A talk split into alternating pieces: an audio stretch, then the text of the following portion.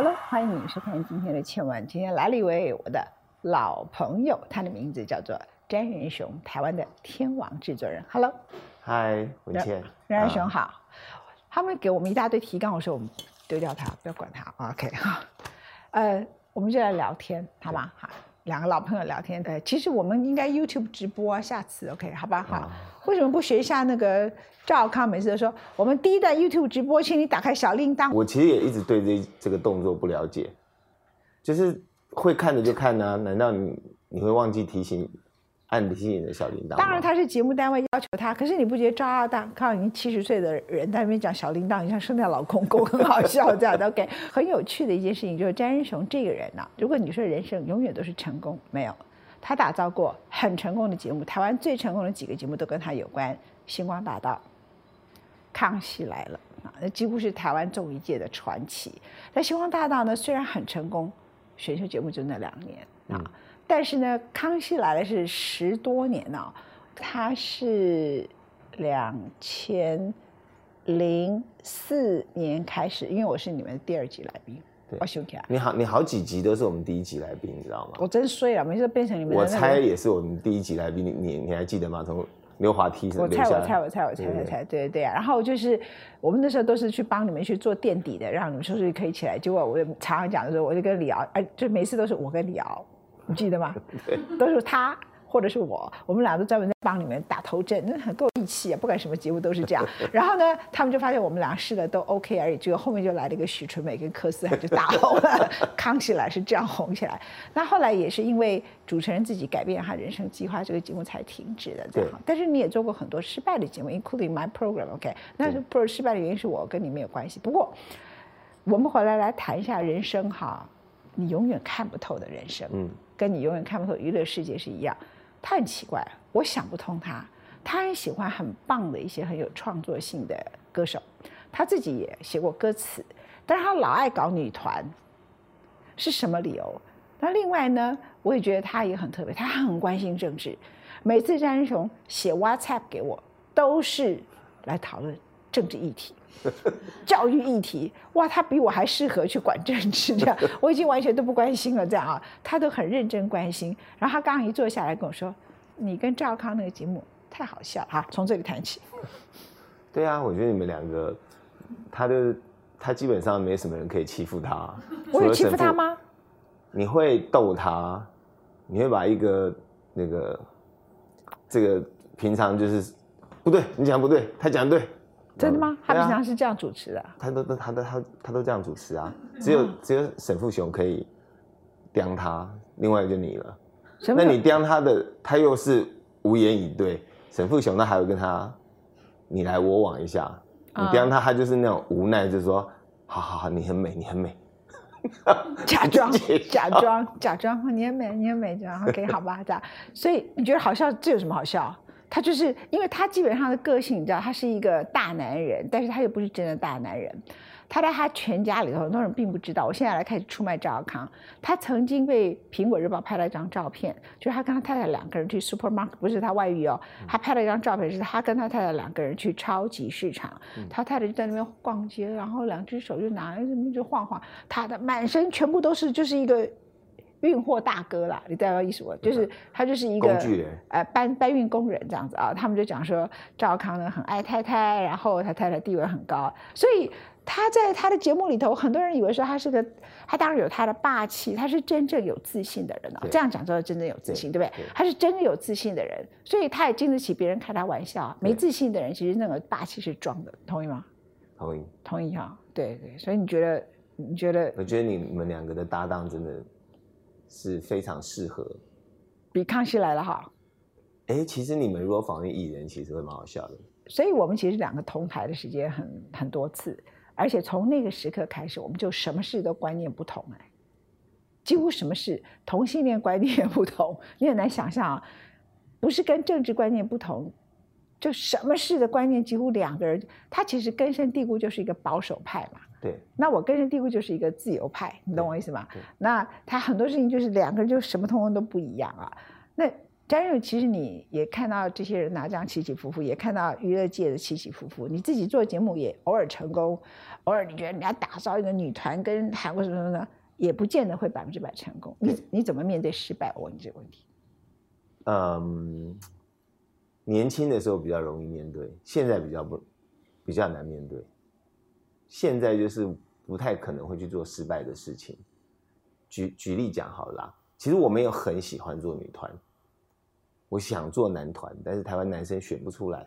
嗯，所有的人都跟我讲说：“哎，你怎么不做男团？”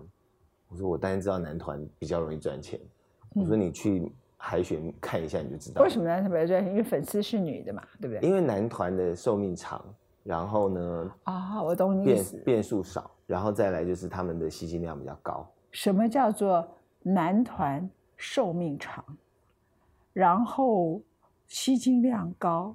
而且问题也比较少，为什么？因为他就不会什么怀孕生子要退休什么之类，不会的。这是一个，他就是好好的，嗯，不要不要当一个渣男，基本上都应该就可以过关了。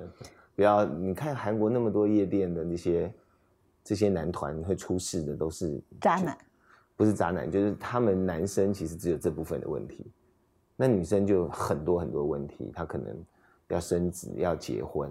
嗯，然后女团本来就，呃，女生比较多细腻的心思啦。我是也是做这一次女团，我才感受到很多是我这个叔叔是不了解的。叔叔哦，你你终于也到了这个年龄了，叔叔。很早以前就是叔叔了。叔叔，所以这些女孩子有一些，而且你做女团的时候，她们都得很少女，所以她们等过了三十岁，不管她们身材维持多好，那个气质就变了，对不对？而男团的话，他们到了三十几岁还可以，对不对？就是会影响很大。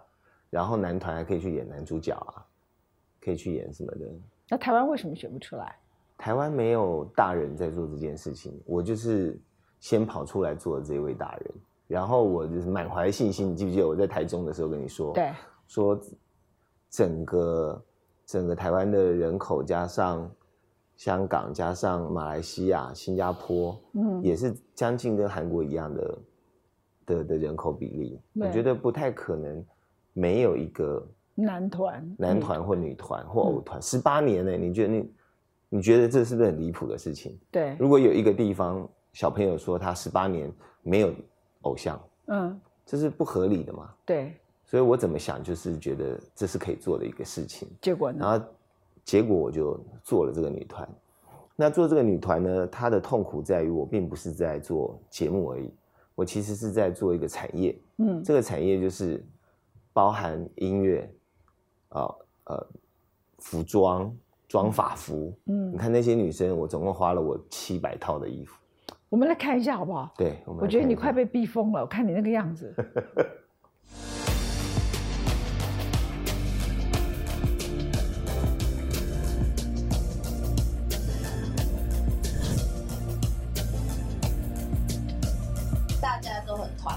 就是很像互相扶持，就是一起往前进的。我们没有放弃任何一个人。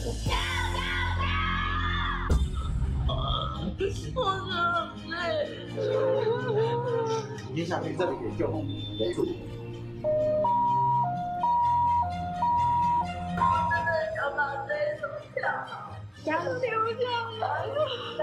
我完全害怕，因为我然后我们就一打第一，然后就一转。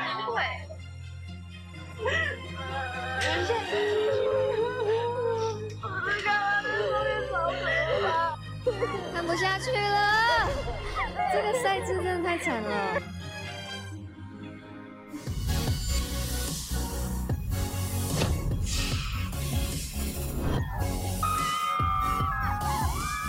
OK，这个滴滴五十二，这个你这是选秀节目，不过我刚刚就说你这会不会太夸张、太撒狗血？你说都是真的，还什么送急诊？这是搞什么？就是他们每一首舞，他们大概都要练一千小时，每一支舞哦，一百小时啊，说错，每一支舞，那十三个人要集合起来跳一百小时，所以一百小时对，然后我们的录制时间又非常的压缩，所以他们几乎就是。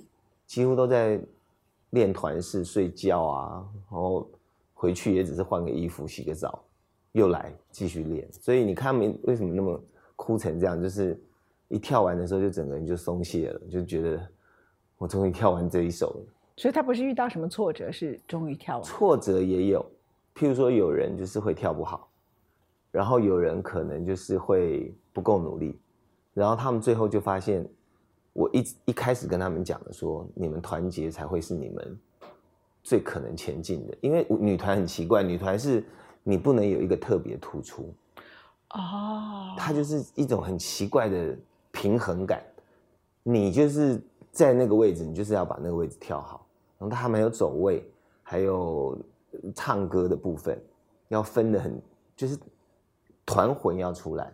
那这件事情也是我这一次做的时候才发现，所以它跟像比如什么五月天啊，或者谁会特别出来啊，什么的不一样，不一样它是一定要完全一样，，对，它是要美它的整齐反而是它的美。对它的整齐是最重要的。到底成功了没啊？这个女团好，这个就是我要来讲说，那个这整件事情失败跟成功的定义不跟我们以前不太一样。以前就是做一个节目，收视率很好，嗯，然后大家都看到了，然后他可能就成功了，或者是我在呃网络上面点击破百万、破千万，嗯那可能就成功了。对，那这个节目呢比较特殊，电视的数字没那么理想。嗯但是网络它的收看的观看时间非常的长，也就是说，我们抓到了一群呃很走心的观众，他们走心到的程度是，他们做什么，他们都会 follow。那你你看到韩国的韩流，然后他们从男团到女团，然后 BTS 现在影响全世界，还影响美国总统大选，你懂我意思吗？OK 哈，然后最近又变成他们几句话又叫做入华这样子啊，那影响力大到那个程度，你也敢不敢想呢？就是我觉得台湾有机会可以这样做，因为现在我们的自由度其实是非常高的。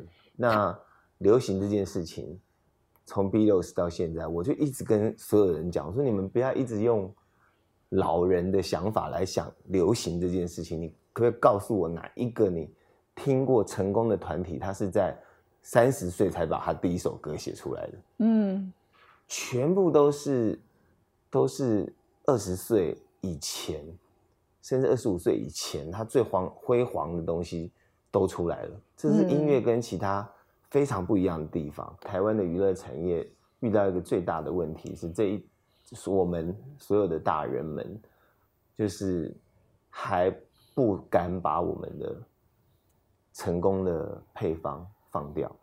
在面对网络的时候，其实我们都是小孩子，我们甚至是非常没有战斗力的一群。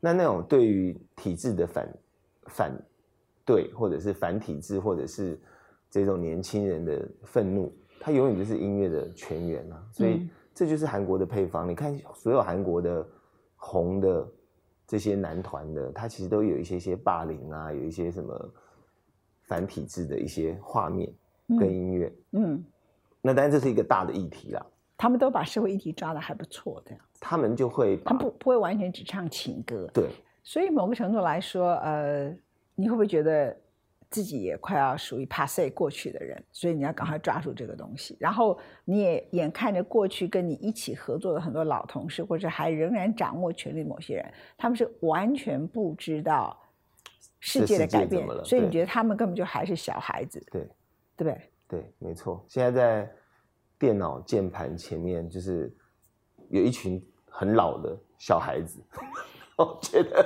他可以用他的经验去让事情成功。嗯但事实上，那一群从出生就开始接触手机的小女儿，现在已经才四十十个月，她已经知道怎么滑了。嗯所以那个是不太一样的成长的的的方式啊。嗯那娱乐业真的不能当成传统业者在做。我想什么都不行啊，有网络以后，基本上什么行业都不能再用以前的方法。好，我那我问你一个问题：假设是我呃要去做网络直播节目，我总不能拖吧？嗯，拖可以哈，可以啊我可不可以拖？你身材不错，你可以拖。没有啊，重点是我的年龄，我的年龄我拖这个是是大事嘛，对不对？因为我三十几岁身材不错，拖这没什么嘛。对，多的是三十几岁的人拖，身材也很不错嘛，对不对？那我三十几岁是真的身材很好，但是现在身材没有很差，可可是绝对不是三十几岁的样子啊。但对这个时候这个年龄，不要说脱了，你敢打扮成辣妹，这就很不错，对不对？对，是吧？就会就会年轻人会觉得你好笑，会觉得你有种，就这样，什么但会觉得你很有种，有种？哦对。然后但是有一一批人呢，可能会占多数的，就会开始嘲笑你。嘲笑你，但是他们也爽。他们也是，就就是网络就这样，他没有什么，他没有什么逻辑。像我现在也是啊，我就是超不要脸啊！我前几年还叫自己欠婆婆，后来就说我干嘛什么？我现在都叫自己美少女，而且是美少女的教主，你的感觉呢？你会想吐？不会，你可以到我们女团去练一下舞。哦，多想 man。那个对我来讲，整个女团一起这样跳起来，我我是没办法跳那个舞的，这样。但是去看那个女团，看他们一起跳，那种感觉可能蛮棒的哈。其实是非常好的。然后我刚刚不是在讲到成功这件事情吗？就是我现在我们办了一个五千人的演唱会，哇，那好酷！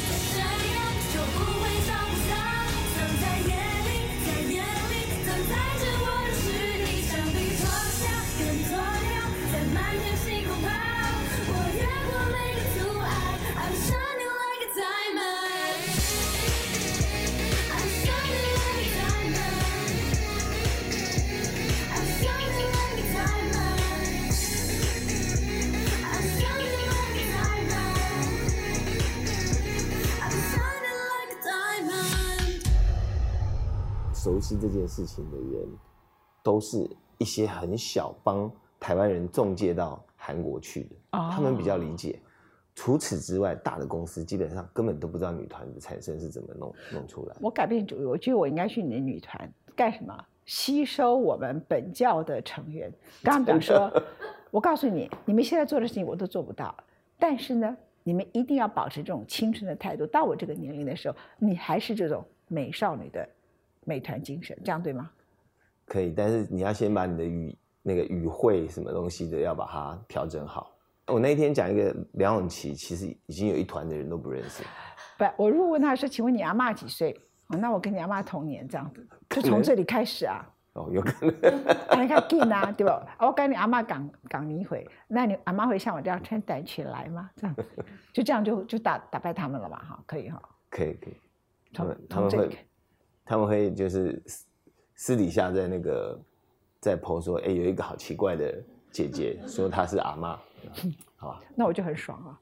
其实我是他们阿妈的年龄啊，对真的吗？对不对，因为我也是他们爸爸的年纪啊。谢谢冉尔熊来我们的节目，谢谢詹仁雄，谢谢谢谢各位，谢谢所有青春的女团们。